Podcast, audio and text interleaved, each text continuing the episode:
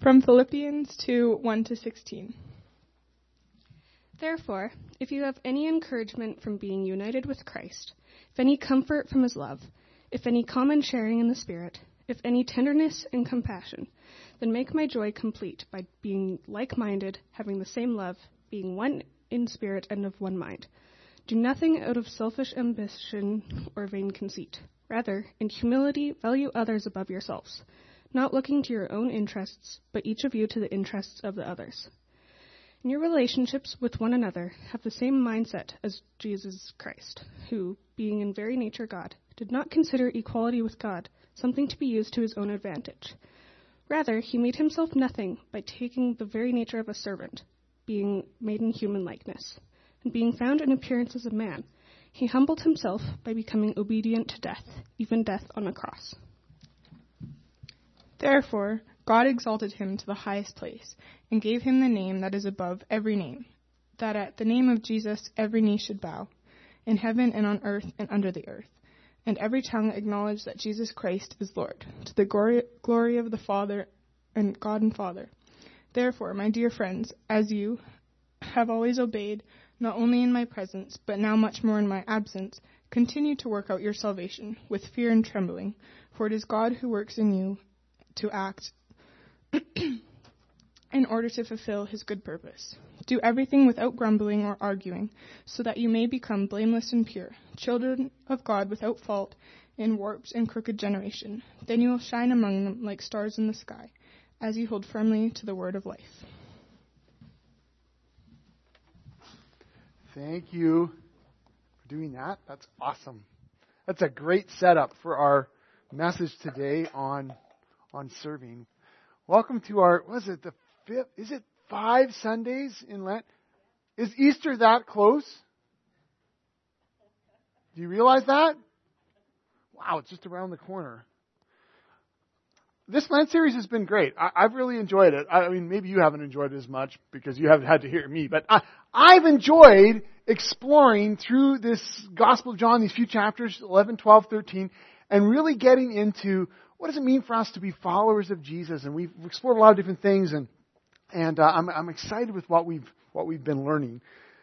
Today, we're going to look in particular what it means to serve, what it means to serve following the example uh, of Jesus. Serving is one of the central marks of the Christian community. It's what defines us. It's what's defined the Christian community for thousands of years. And, and today we look at one of those, just really one of the most classic stories where Jesus leads us into service by his own example.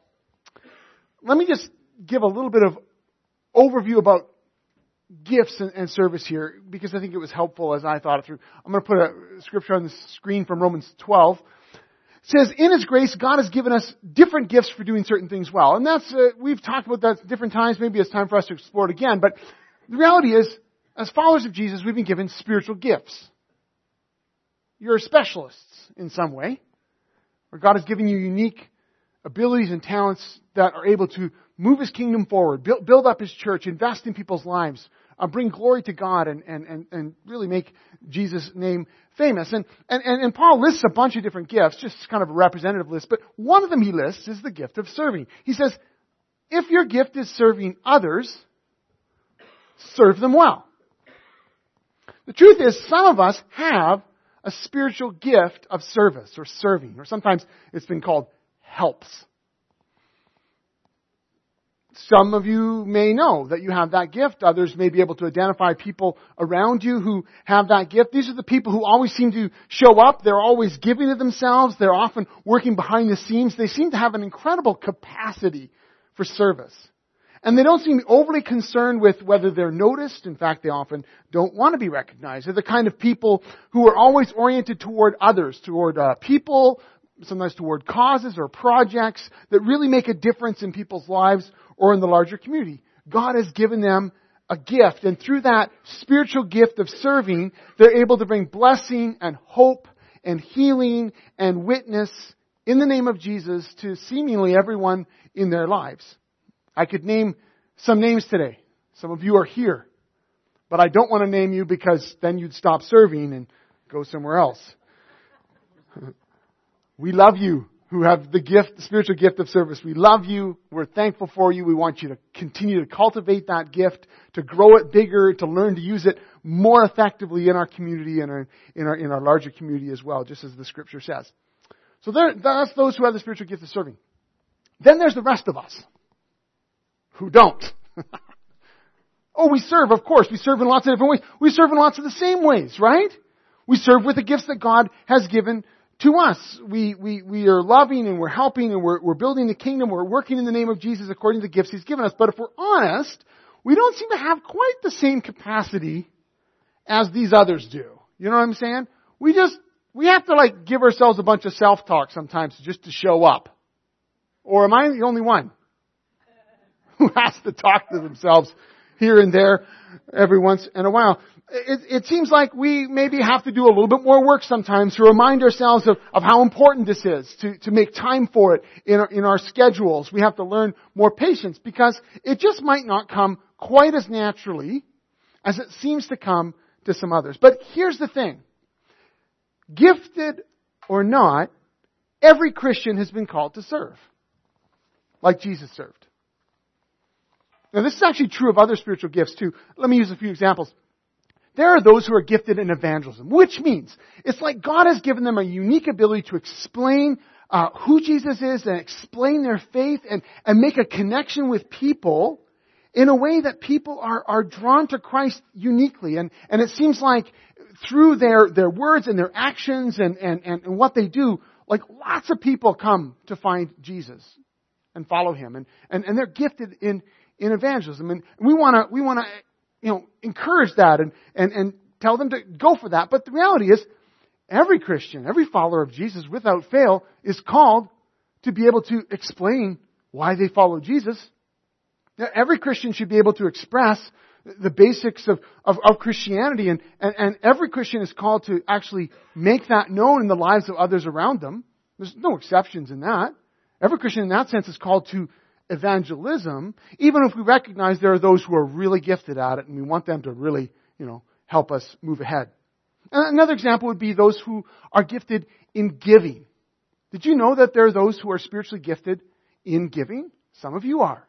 Where God has given you a unique ability to a, a, a type of, not just a generous heart, that of course is part of it, a generous heart, but a sense that God has given you ability to make money, create wealth, start businesses, whatever, whatever your circumstances are, and, and you just have this gift of giving of yourself financially, giving of your energy, your passions, your interests, and you just love to invest in the things that God is doing in people's lives, in the church, in you know missionary work and philanthropic stuff, significant things that are going on. You've been gifted with a spiritual gift of giving. But every Christian is called to give. Every, every Christian is called to steward what we've been given, to, to give generously and to, and to live generously with everything that God has, has given. So we don't just ask the gifted givers to give. They need to give. They need to give and they need to grow that gift. But we're all called to give. I'll give one more example. There are those of us who are gifted in faith, which is this ability to really not just believe that God is doing something good, but to kind of be able to like see it and be able to move into that and, and, lead into that and encourage the community that they're in and to, to, to, like, let's go for this thing that God is doing. He's going to take us there. This is like the two spies, you know, Joshua and Caleb saying, we can do it. Let's go. God is behind us. It Doesn't matter how big the giants are. We can, we can do it, right? And, and it's important that people who have that kind of big faith are, are able to speak and, and lead us as, as a community. But, they're not the only ones who have that faith. We're all called to trust in Jesus and, and, and to even boldly go, can I say that? Or maybe just timidly go, but at least go after Jesus, trusting that He's gonna lead us, right? I could keep going, but you uh, can get, get the point. Today we're talking about serving in particular, and whether you're particularly gifted in service, or whether you're a follower of Jesus of normal variety, and you've got other gifts to offer. All of us are challenged into greater service today, following in particular the example of Jesus. Last week we explored the challenge that Jesus gave, where he said, anyone who loves their life will lose it, while anyone who hates their life in this world, and can I just sidebar this because that if you've asked me, this is not that ugly self-hatred, self-loathing thing that we need to actually deal with because Jesus really does love us. This has to do with Jesus comparing that the, the kind of things you prioritize, the kind of things you've done, compared to what others think, it's going to look like you just disregard your life because you've got a vision or God wants to do in people's lives and in this world and you know your life at the end of the day really only matters in comparison to what God wants to do. So anyone who hates their life in this world will keep it for eternal life. Whoever serves me must follow me. Jesus himself made a connection between his sacrifice and our sacrifice, between our service of him and our following of him. And he's the one who says that uh, as, you know, his followers, we need to be willing to sacrifice our lives for the sake of others just as he did. But let's be honest. When we think about sacrifice, well, we think pretty grandiose, don't we? I mean, at least I can. You know, it's like, I'll give my life, you know, I'll jump on the grenade. I'll leap into traffic. I'll give away all my money and live like a monk. Or I'll die the martyr's death. I was highly motivated by that when I was in my teen years. I thought, that's it, man. I'm gonna give my life. Yes. We can think about it very dramatically. But let's get real for a moment. Though there are those Christian brothers and sisters in the world today who are persecuted and we pray for them and we stand for them, the reality is for most people today and for, I would say, all of us here today, sacrifice doesn't really look like that. Sacrifice looks a lot more like daily choosing to serve others. That's sacrificial. Daily choosing to serve others. Even when we don't feel like it, even when it's not very fun, not very glamorous, when no one notices at all. And that can be very, very tough. I mean, how do we keep serving in the name of Jesus when we're feeling kind of used? How, how do we keep serving when we are alone and we feel like we have nothing to offer? When we're, when we're lonely and we're stuck at home with some toddlers, I was going to give them some adjectives, but you know, let's just get toddlers, and, and we feel like we're always serving. No one's serving me. Right? What does it mean for us to serve in the name of Jesus in, in my retirement years? When everything around us, when our entire culture reinforces the idea that this is your turn. You should serve you. Because this is the time you've got to, instead of maximizing the final years you have and really making them count. What does it mean for us to serve when we feel so busy, so swamped, so, so crazy overloaded where serving just sounds like another thing on my schedule, like I can't handle it, I'm gonna puke. What does it mean for us to serve our difficult neighbors? Or our ungrateful mothers or our exasperating sons? How do we keep ourselves centered as we serve on what, on what truly matters? How do we keep serving from a place of love? Not from a place of guilt, not from a place of resentment, not from a place of poor me and pity and victim and martyr, a place of entitlement. Well, if you've ever wondered any of those things, the passage today is going to help. Because Jesus leads us into service. John 13 is where we are. At The start of John 13, there's an insert in your bulletin with the text on it, but you also can find it if you have a Bible or a phone with a Bible app on it. Starting in verse 1.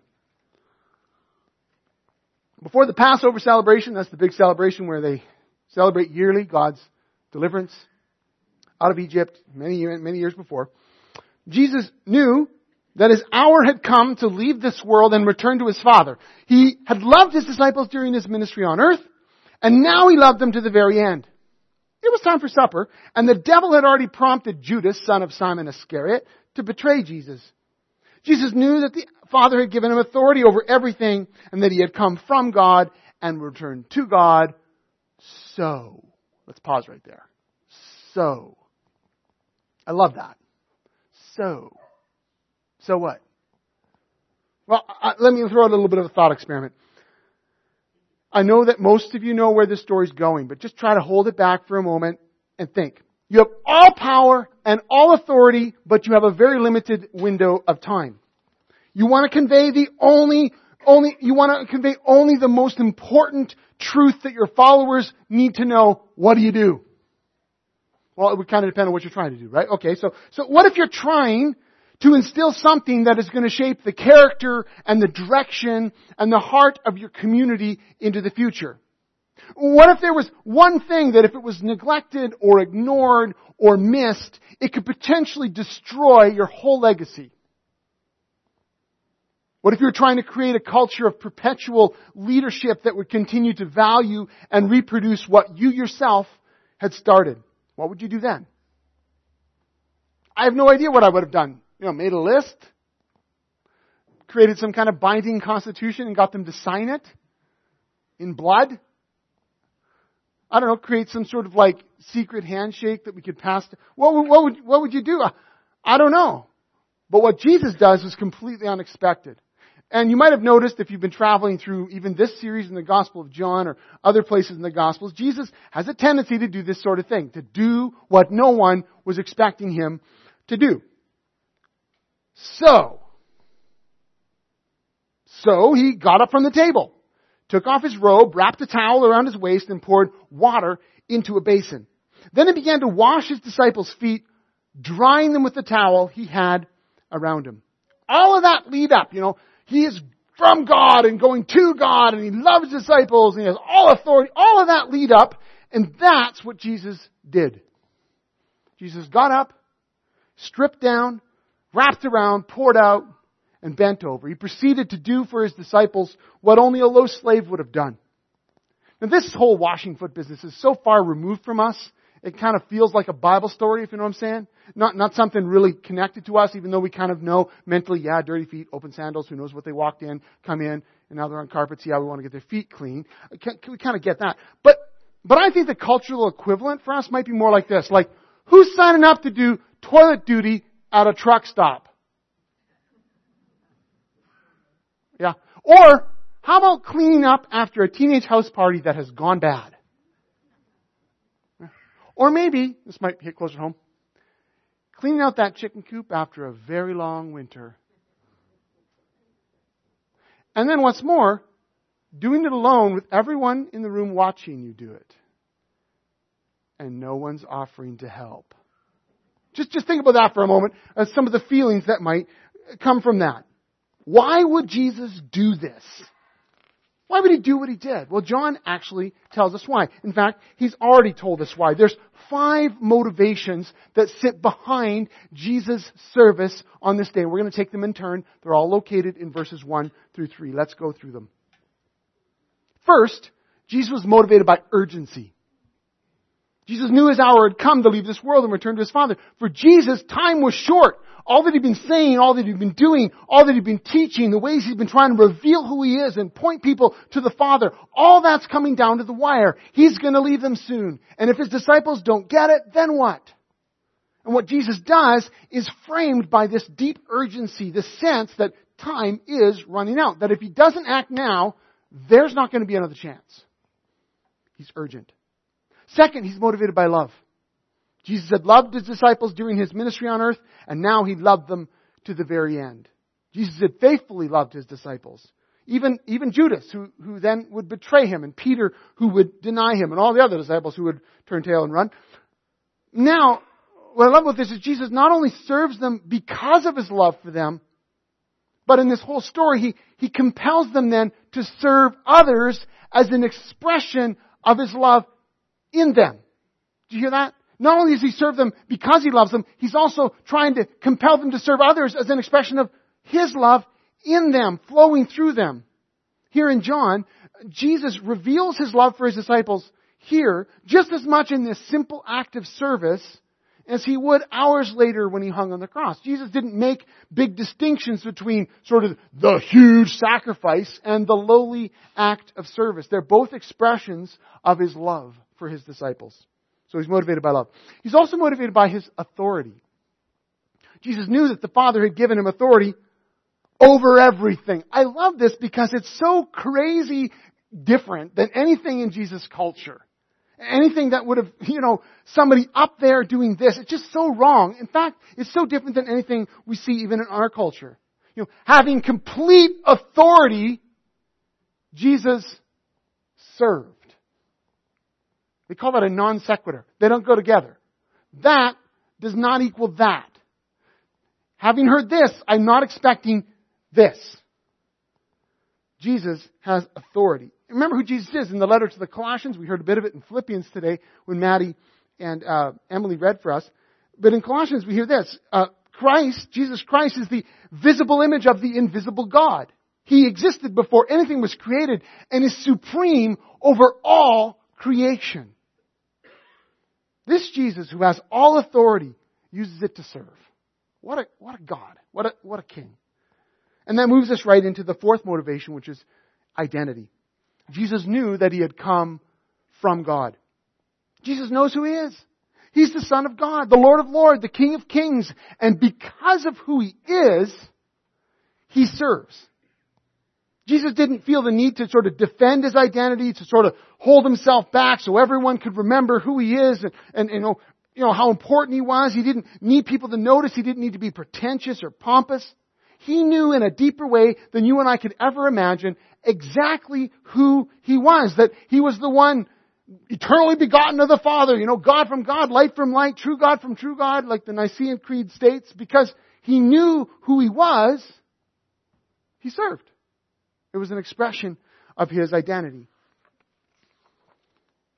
But he wasn't just motivated by his origin, his identity, he was also motivated by his, by his destiny.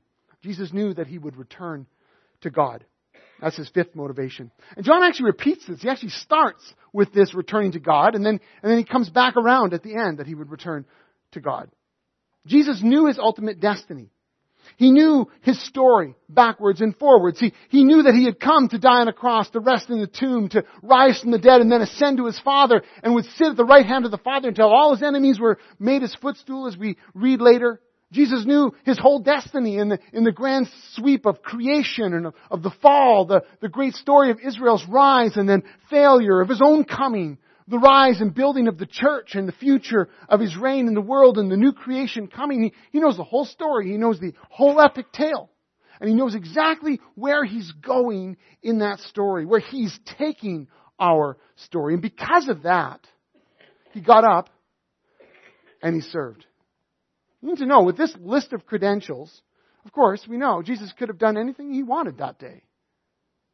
Anything at all things that we can kind of imagine, things that were totally beyond our imagination. He could have done anything at all, but he does the one thing that he knew mattered most, the one thing that he knew would make a difference. The one thing that he knew would demonstrate not only who he is, but the kind of character that needs to shape the community that follows him. He does it in a concrete and powerful way. But not everyone's comfortable with being served, right? I mean, there's some discomfort, some shame that immediately surfaces at the idea of being served by Jesus. Let's read on. Verse 6. When Jesus came to Simon Peter, Peter said to him, Lord, are you going to wash my feet? Jesus replied, You don't understand now what I'm doing, but someday you will. No, Peter protested. You will never wash my feet. Are you feeling a little bit of his uncomfort here? You know what I thought we'd do just to demonstrate how uncomfortable this would be? I thought we'd get some water and I would just randomly pick one of you that I could wash your feet this morning. How uncomfortable would you be with that? And, and, and not somewhere in a back corner. Right up front where everyone can see you. Anyone feeling uncomfortable? How many of you know I'm joking? What if I wasn't joking? What if I was completely serious? What if there really was water in here? Man, I would be uncomfortable. And I'm just a, some joker pastor from who knows where. This is Jesus washing the feet of one of his disciples. This is someone they followed, someone they, they've become to understand as the Messiah. This is crazy, shameful. They don't want anything to do with it. Then Jesus says, well, unless I wash you, you won't belong to me. He's taking this whole washing business and he's now applying it in a way that is deeper, is bigger. Simon Peter exclaimed, Well, then wash my hands and head as well, Lord, not just my feet. You gotta love that guy, he's all in. Jesus replied, A person who is bathed all over doesn't need to wash except for the feet to be entirely clean. And you disciples are clean, but not all of you. For Jesus knew who would betray him. That's what he meant when he said, Not all of you are clean. After washing their feet, he put on his robe again and sat down and asked, Do you understand what I was doing? You call me teacher and Lord, and you are right, because that's what I am. And since I, your Lord and teacher, have washed your feet, you want to wash each other's feet. I have given you an example to follow. Do as I've done to you.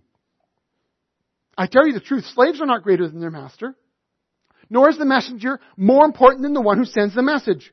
Now that you know these things, God will bless you for doing them.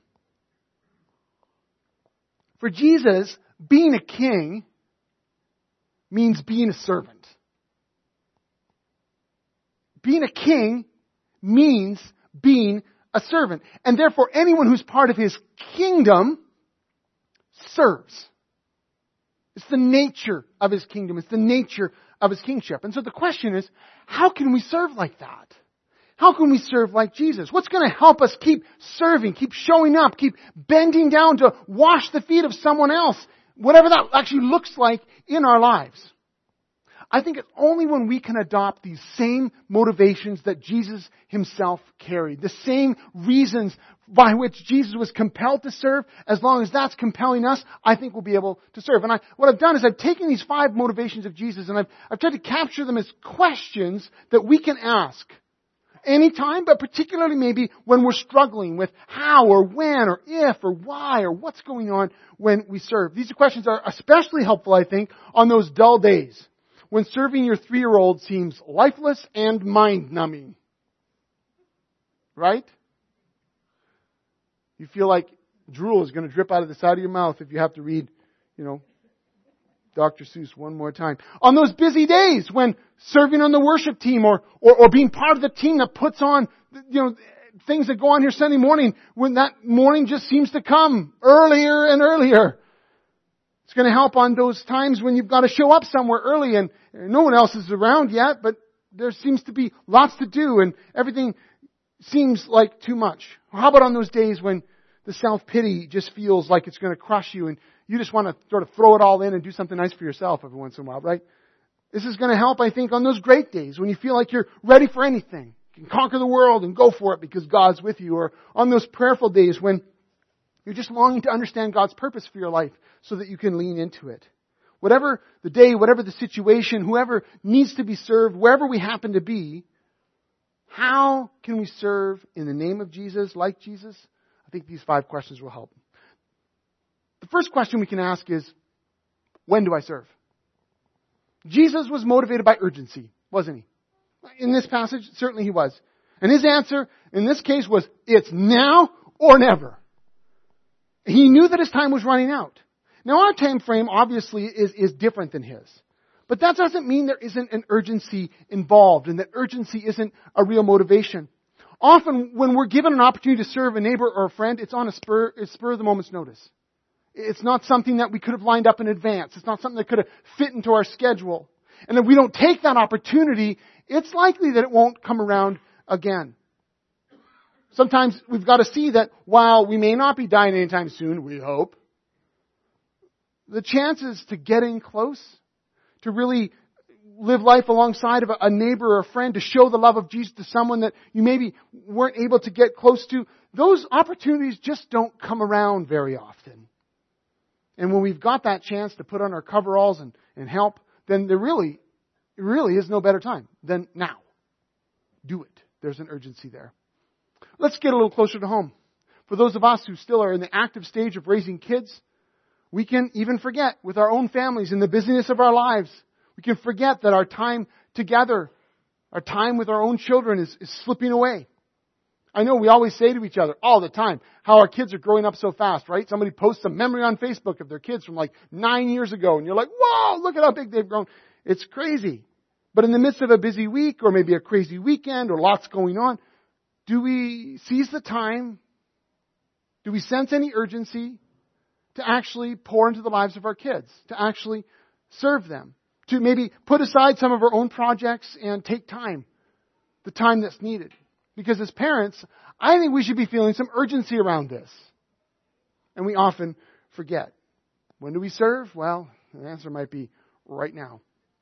Sometimes there's uh, when we answer the question, when do I serve, we realize as we reflect on it that we're not the person to serve. The answer is not always yes. Sometimes we're not able to serve for various reasons. Sometimes we're already committed to serving someone else. Sometimes we realize there's good reasons I'm not going to get involved in this situation. And we can say no We are not designed individually to say yes to every opportunity there is. We can say no, but we might be able to help them connect to someone else who can help them. We might be able to, to, to send someone an, email or a text or a phone call and highlight something. We might be able to just pray for them. We can still serve in some way, even if we ourselves, uh, we know that it is not the right time to serve. We can recognize that, well, we're not Jesus. We're not the Messiah. We can't save everyone, but together as a community, we can be faithful with what God has given us and recognize that people are served. So, the first question, when do we serve? I think often we need to take the opportunities that God has given us as they come. Second question is, why do I serve? Jesus served because of his love. He showed his love to his disciples through his service to them. And as followers of Jesus, we also show love to others through our service to them. Knowing our purpose is to show the love of Jesus really grounds our service. Because when we are serving others, and often we're in the messy middle, we can be very confused about what is going on, what we should be doing or not doing, or maybe how our helping is starting to actually hurt someone, or whether we could have done more, and so on. And then there are times, this is just true, that you'll be serving and serving and serving, and guess what? People aren't happy with you. They don't like what you're doing. Or they've been unhappy with how you've been serving them. How do we evaluate what we're doing? How do we keep going when we feel discouraged and we just want to give up? Well, I think one of them is we remember what our purpose is. We remember that our calling is to show the love of Christ through our service. And I may mess up on the details. I do all the time. But this is my goal. This is our sustaining vision. This defines what we do and how we do it. That we want people to experience the love of Jesus through, through us. And I think that helps us keep serving. Third question, what am I called to do? And this is the question of our authority. I know it may seem a weird way to think about service as authority, but stick with me. You know, someone who's authorized to act on behalf of someone else means that they're given authority to do certain things in that person's name or in that person's place. And here's the truth. As followers of Jesus, we've been authorized to serve others in the name of Jesus. To actually get down, bend down, help, as though Jesus himself were there. We're acting on his behalf. We begin authority from Jesus to actively recruit people to follow him and help them understand who Jesus is and what he's all about. And one of the key ways we do that is by serving people. By serving them without demanding repayment, by, by giving with no expectation of a return, by simply being God's people and loving in God's way. And nothing gets people's attention more than selfless service. Yeah, there's people out there who will use you. I get that. And we deal with that when it comes. But by and large, nothing gets people's attention more. Nothing gets a community's attention more when a church selflessly serves. Selfless service. There's just, there's just nothing like it. You know, Jesus at the end of his time here on earth, he said that he had given, been given all authority in heaven and earth, the end of Matthew, Matthew 28. And then he commissions his followers to go out into all the world in his name and to help as many people as possible all over the world to get in on God's grace and forgiveness. And we've been authorized by Jesus to do that. To talk about him wherever we go, whether we're gathered here or whether scattered throughout the week in our homes, in our workplaces, in our schools, wherever we are. And when our words about Jesus are connected to our service to others, boom. It's a catalytic combination.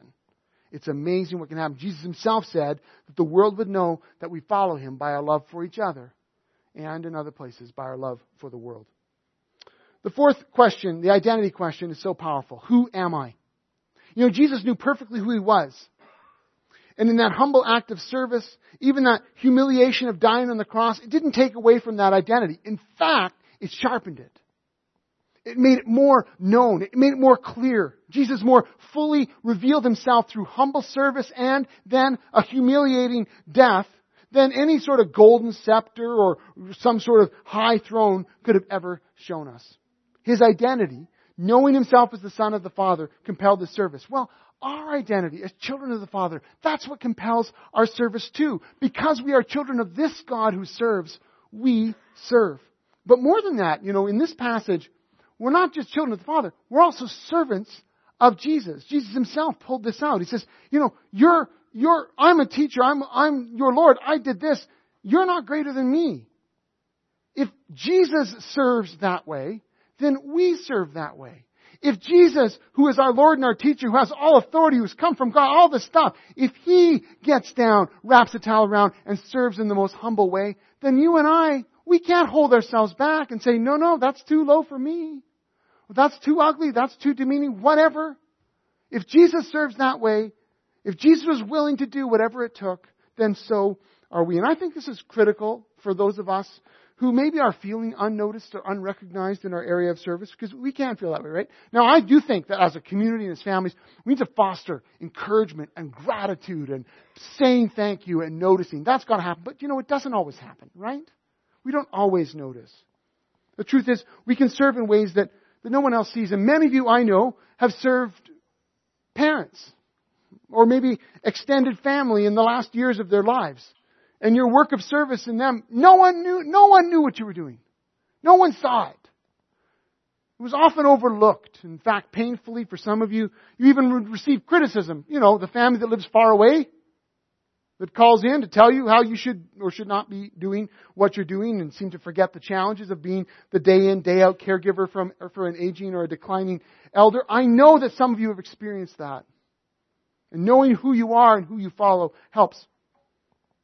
Among us, there are those who serve family members, maybe even a spouse who's never seemed to acknowledge your daily sacrifices. They just don't seem to see it. Or maybe they've never acknowledged that you gave up so much to stay at home with children or, or to move for a new job or that, or that you show up for a job every day that you hate to support a family that you love.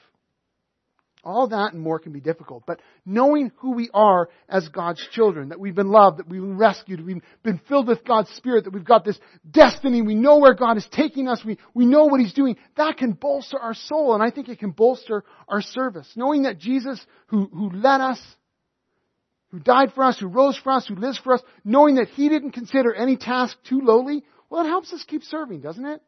It helps us keep showing up, even when we are not being noticed, when we, we really give for the glory of God and for His pleasure, as we see in a moment. God sees that. And He doesn't forget. And that leads to our fifth kind of motivating question, the question of destiny. Where's this all going? You know, Jesus knew that what he was doing and his, the culmination of his life's work, that he would soon be returning to his Father. And in some way, I think we need to live daily. The sacrifices we make and things we do, we need to live with that reference point. That our days are numbered. Count them well. Right? Some of us, it's shorter. Some of it's longer. For all of us, we don't know. But we need to live in, in light of the ultimate destiny that we have as people have been promised by Jesus, the resurrection from the dead and the future new creation. And that whatever we give up now, whatever it is, God is going to repay that a hundred times over. That whatever we have to slog through, whatever we have to give away, whatever pleasure we have to deny or temptation we have to resist, whatever direction we need to head as we do that for the sake of serving Jesus and others, God is more than trustworthy to make up for it. And Jesus makes that connection. Listen to how he finishes. He, he says, now that you know these things, God will bless you for doing them. God will bless you. And that's not the quaint sort of like, oh, bless you. It's like God will pour His favor on you. Like God will, will, will, will elevate you. God, God, will look at your life. And I don't know what that looks like for you. I don't know what, what that means, but, but I know because God is so good that it'll be good. Some of you might discover, and I know some of you have because you've told me, some of you might discover a new relationship with a parent. A relationship you never had that somehow in those final years of caring for them, you found a new relationship with them that you'd never had, and what a blessing that was. Or, or maybe some of you will discover a fresh understanding of your identity in Christ as you serve alongside of Him. Or maybe there'll be a whole new way of seeing your purpose in life. Others of you may discover the blessing of a new call, even a significant new ministry that grows from what God does. And many of you, or dare, dare I say all of us, will receive the incredible blessing of just seeing God work through us seeing Jesus at work in us in ways that we never could have imagined. God will bless us. God will bless you for serving. Jesus promised that He would. So there you go. Five, five questions. When do I serve? Why do I serve? What am I called to do? Who am I? And where is this all going? I think that will help us as we serve. But you know, none of those questions really matter, ultimately, if we don't answer the biggest question of all, which is the question I think the whole story poses to us Will I obey? Will I obey? Jesus said to his followers, I've given you an example to follow. Do as I have done to you. And so the question is, will we do it? Will we serve?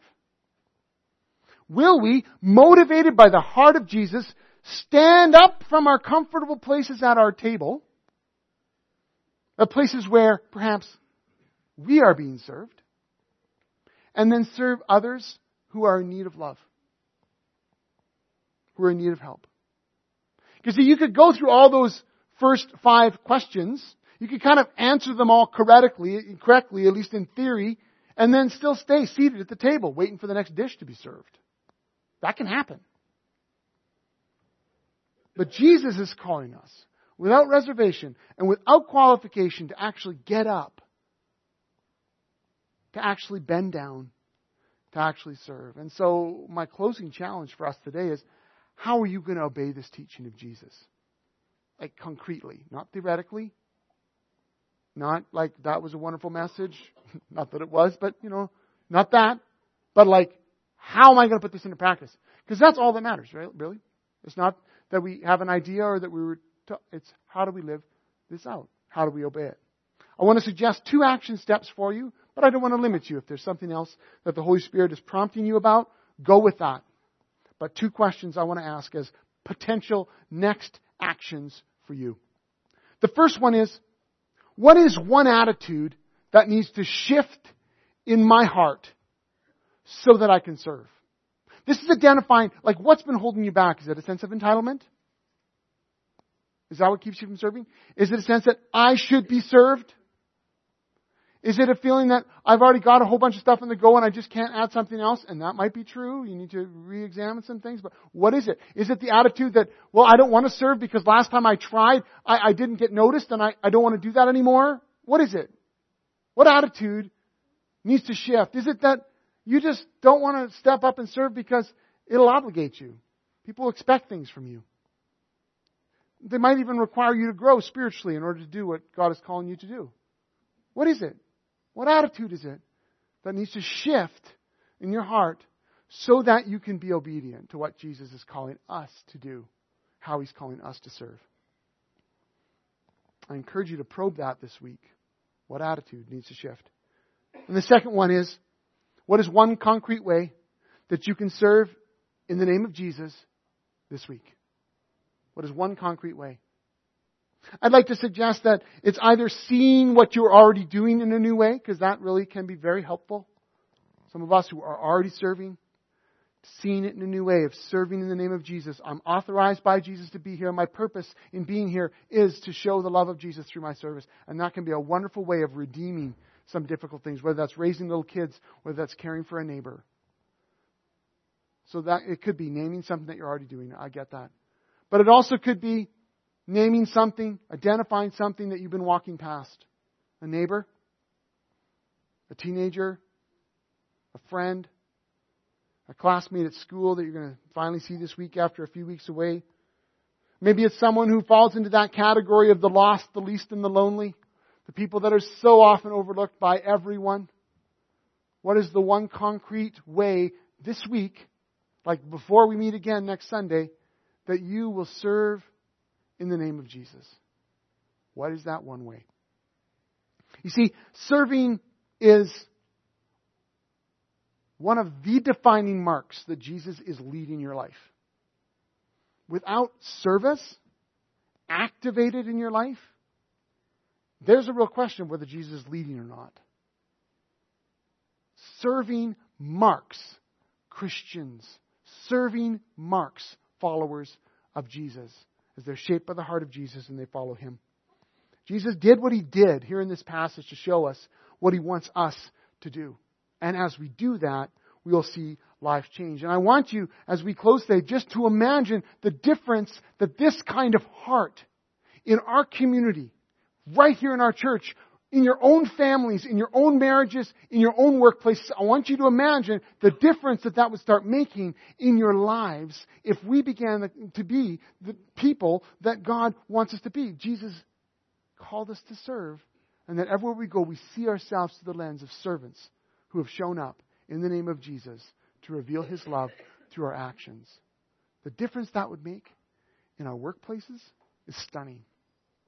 The kind of shift that would happen, the culture in our schools would be remarkable. And sometimes we can't say much as to why we're doing, but we can serve. We can always serve.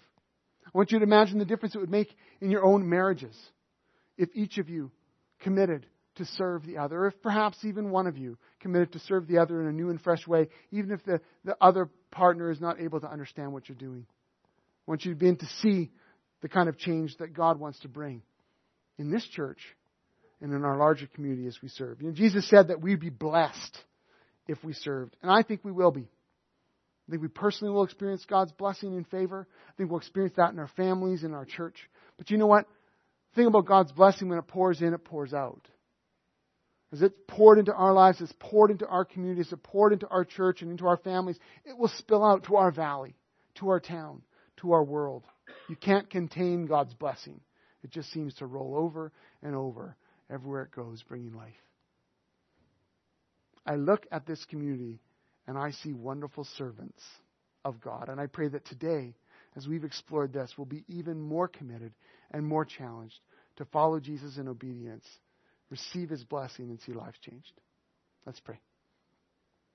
Jesus, I thank you so much for your willingness to get up from the table, to strip down, to wrap a towel around, to pour out the water, bend over, and wash dirty feet. You, the King of all creation, the leader of our lives, the one who conquered death and sits at the right hand of the Father. Jesus, you served us and have called us to follow you in service. And I pray today that your heart of service, your humility, your passion for others, your desire to bring healing where there's brokenness, to bring cleansing where there's dirt, to bring life where there is death. I pray that that passion and motivation would just seep into our hearts and, and carry us into your mission. I pray that more and more our lives, our families, our church would be characterized by your heart of service. And as a result, your love would be shown and lives would be redeemed. We pray this in your name, Jesus, our servant King. Amen.